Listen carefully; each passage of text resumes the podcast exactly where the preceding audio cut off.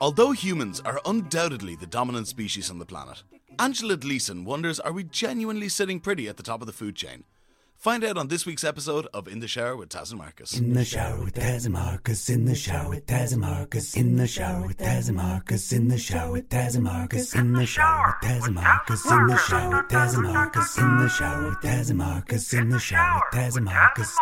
Hello, lovely listeners, and welcome to In the Shower with Taz and Marcus, a bite sized, informative podcast that's aimed to be listened to while you're in the shower, but really you can listen to it just about anywhere at all. Have you ever wondered who drives better, men or women? Or why we say cheese in photographs. Or who put the alphabet in order? Or why dogs smell each other's bums. If you've wondered the answer to any of these questions, well, you're in luck. We've answered them and a whole host of other questions on over 80 episodes of In the Shower with Taz and Marcus. And we're about to answer one more. So step into the shower with us as we answer are humans actually at the top of the food chain? In the shower with Taz and in the shower with Taz and in the shower with Taz and in the shower with Taz and in the shower with Taz and in the shower with Taz and in the shower with Taz and in the shower with Taz and Let me begin this episode by just kind of saying that now I'm a little bit more scared to just go outside for fear of getting killed by a superior predator, okay? Like, you know what, Marcus? What? Researching in the shower with Taz and Marcus episodes, I feel like has given you so many phobias and irrational fears. No, no, they're all rational. So There's so- nothing irrational so what, about this. What kind of predators do we have in Balliol, Clea, Dublin In City? Dublin, we've loads of predators. Have you seen the size of the seagulls? Honestly, they- they're, They're like flying rats. no rats are small compared to the seagulls. Like I saw a seagull legitimately steal someone's phone the other day. It was absolutely What? meant they're huge. I remember one time it Marcus had a and I, knife. it was like, get your phone back. one time Marks and I were sitting in Stephen's Green and we were kind of sitting behind a bush and we saw this man eating a sandwich for his lunch and there was a seagull came up to him and he didn't see us and he thought that nobody was seeing him. So as the seagull started to walk up to him, obviously eyeing his sandwich, the guy stood up and He started like throwing punches. he at started the like seagull. he, he like armed himself ready and uh, like started throwing air punches at the seagull. But you know what? Like, it's redundant. It's futile. Like, you're not going to win in a fight against a seagull. But then, like, you might come across a gang of Jack Russell Terriers. what a terrible, terrible thought. Imagine. Or what about squirrels? Like, they're- all furry little death machines. What are? Squirrels. Like, imagine. Oh. Imagine getting killed by squirrels. I mean, there are a lot of bad ways to go, but death by squirrel has to be up there. Do you know what? Like going into this episode, and I will say that when this question was asked, um, I firmly thought that humans sat on top of the food chain, right? Right. Um, and now I'm not as sure of that fact. Really, because actually, interesting enough, when when we got sent in this question, it's kind of one of those questions where my first thought was obviously yes, but then when you think about it more and more, you're like, hmm, I think it's the human ego. We like to think we're at the top of the rock, but nah, nah, nah, nah. nah, bruh. Okay, let's, so let's start at the beginning of this. What exactly, I suppose, is the food chain? So the, the the textbook definition of a food chain is a series of organisms, each dependent on the next as a source of food.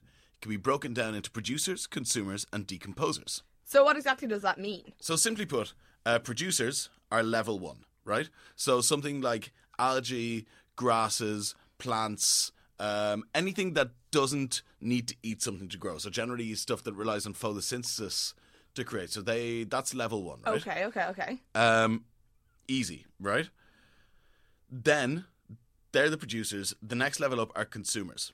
So there's a couple of different levels of consumers. Primary consumers eat the plants. They're Right. herbivores, so there's typically nothing below them on the food chain animal Animal-wise, okay, right? yeah. So secondary consumers eat primary consumers. It's like secondary school students eating primary school students. Yeah, I don't know Okay. what what they did in Mullingar. That's a bit full on. So, say a rabbit could be a primary consumer, then a fa- then a fox could eat the rabbit, primary and secondary. Exactly. Um, then anything that eats the fox is called a tertiary consumer, right? So say like, just a tertiary consumer is a carnivore that eats other carnivores. So like, what could eat a fox? Like an eagle or something like that could swoop down and eat a fox. I saw a video of an eagle eating a fox the other day. An eagle eating a fox. Yeah, it was crazy, and like um, it dropped it midair and did like a loop the loop to catch it again in the air. Eagles are terrifying. Oh, they're so cool. Like, if do you know what? If you're gonna get killed by something and you had to choose between a seagull and an eagle, I choose choose a seagull why? Because an They eagle would kill me. you. I have a chance against a seagull. Nah, you wouldn't. Anyway, come here. So tertiary is the last level. No, actually, uh, there's one above, which is pretty badass and exclusively reserved for whatever animal is quite literally at the top of the food chain. Right? So the humans, no? No, this is called the apex predator. The apex predator themselves, they have no natural predators and can kind of do whatever the hell they want. So what do the decomposers do? Okay, yeah, before we kind of go more into the apex predators, the decomposers are generally fungi or bacteria uh, that break down plant and animal waste so that the whole cycle can repeat itself once again, right? So, um, you know, producers, so grass, whatever, they grow, get eaten by primary consumers. Primary consumers get eaten by secondary consumers, then get eaten by tertiary consumers, then maybe get eaten by an apex predator. Then that apex predator dies, decomposes, And the circle and is the again. It's the circle of life. Yeah. Haven't sang on an episode in a while. Haven't sang in an episode in a while. You're absolutely right. But that's um that's what happens, right? It, it's amazing that whole cycle and how it repeats itself. Um, so the levels that we've just gone through, by the way, the producers, the levels of consumers, and then the the decomposers, are what are called trophic levels, right? Okay. And you can determine an organism's place on the food chain by its score, ranging from plants at ones, uh, plants at one, and top predators at five point five. So the burning questions: Are humans at the top of the food chain? Do we have a solid five point five score? No, we really actually don't sit at the top of the food chain. Really? Yeah, so ecologists have debated uh, whether humans are apex predators for generations, right? And a scientist called Sylvain Bonhommeau and colleagues argued in 2013 that across the global food web, which is basically every food chain in the world, So slapped together. So it's kind of how food chains might differ in, say, the Antarctic or in a jungle somewhere. Exactly. So, I mean, you look at a river area in Africa and a saltwater crocodile is the apex predator. You look at uh, Antarctica and it might be a polar bear. So, But I mean, like, obviously, if you switch those you two switch scenarios, those two around. Like you throw a polar bear into Egypt, and it's not going to go too well. You're going to see that on BuzzFeed pretty quickly, right? Um, so basically, what the what these um, scientists did was they took um, the average human diet, and they went from one of the highest meat consumption and one of the highest vegetable consumption, and they combined that to find the uh, the human trophic level. Okay. So um, the analysis gave an average human trophic level of 2.21, right? So that varies What does that mean exactly? so varying between 2.4. So like this is literally primary consumer Okay. is level 2. Um, that was in Burundi where it's a 96.7% plant-based diet wow. on average in the population, and then 2.57 um, for Iceland, which is 50% animal proteins, so meat and fish, and 50% plants.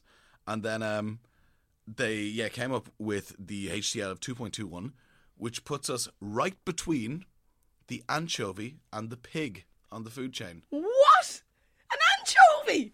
Are you joking me? Yep, we are. s- We think that we are the best beings in the world, but we're actually anchovies. That's we how- should be put into little tins. that's how. That's where we fall in the food Uh, chain. Marcus, of all the of I, anchovies. Anchovies and pigs. Jesus Christ. Mm-hmm. Yeah, Well, that that's really taking me down a peg or two. yeah, a pig pig. or two. um, Anchovies. Yeah. So basically, we're smack bang in the middle of it all, according to Dr. Bonhommeau. But again, we shouldn't be too offended by this because, like, absolute apex predators are creatures like orca whales and polar bears. To be fair, they can they can kind of eat and kill what they want when they want in their given environments. So we have your man Bonhommeau who says that if you take into consideration our consumption, then we are in fact little shiny anchovies or pigs. But is there anybody who kind of goes against that or have challenged it at all? Because to the naysayer, it would it would appear that we are definitely top of the food chain. Yeah, so basically, this was challenged mainly um, by Roopnarine, right? And I think what you have to remember is that, as I said earlier, each food chain forms a food web. And when it comes to a food chain, a lot of the time, humans can be apex predators, but the singular human definitely is not. Okay. Um, if you go back to the trophic levels that I told you about earlier, um, you'll remember that the levels are determined by the kind of consumer you are, right? Yeah. Humans fall where they do because as a global species, although we farm and eat meat, we're largely herbivores still. Um, Ah, okay.